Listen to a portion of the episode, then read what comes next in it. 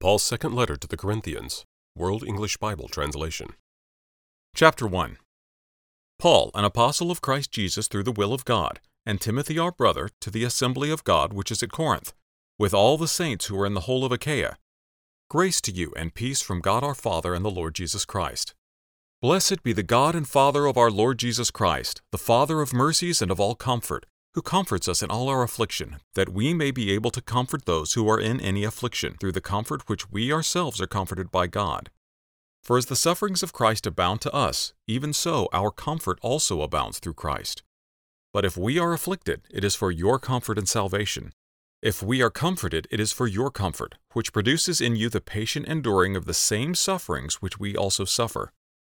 Our hope for you is steadfast knowing that since you are partakers in the suffering, so also are you of the comfort. For we don't desire to have you uninformed, brothers, concerning our affliction, which happened to us in Asia, that we were weighed down exceedingly, beyond our power, so much that we despaired even of life.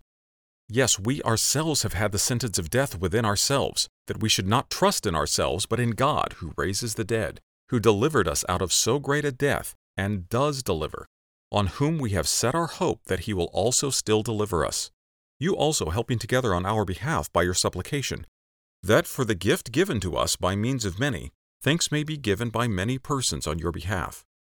For our boasting is this the testimony of our conscience, that in holiness and sincerity of God, not in fleshly wisdom, but in the grace of God, we behaved ourselves in the world, and more abundantly toward you.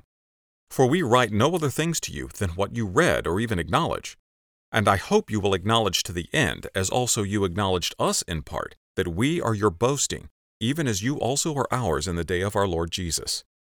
In this confidence I was determined to come first to you that you might have a second benefit, and by you to pass into Macedonia, and again from Macedonia to come to you, and to be sent forward by you on my journey to Judea.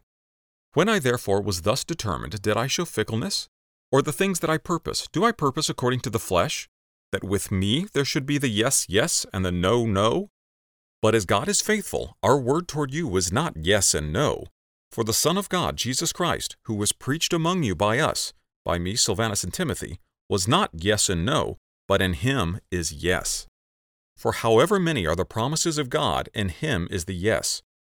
Therefore also through him is the Amen, to the glory of God through us.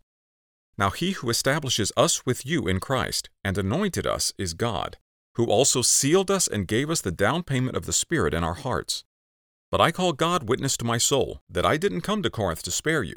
Not that we control your faith, but are fellow workers with you for your joy. For you already stand firm in faith,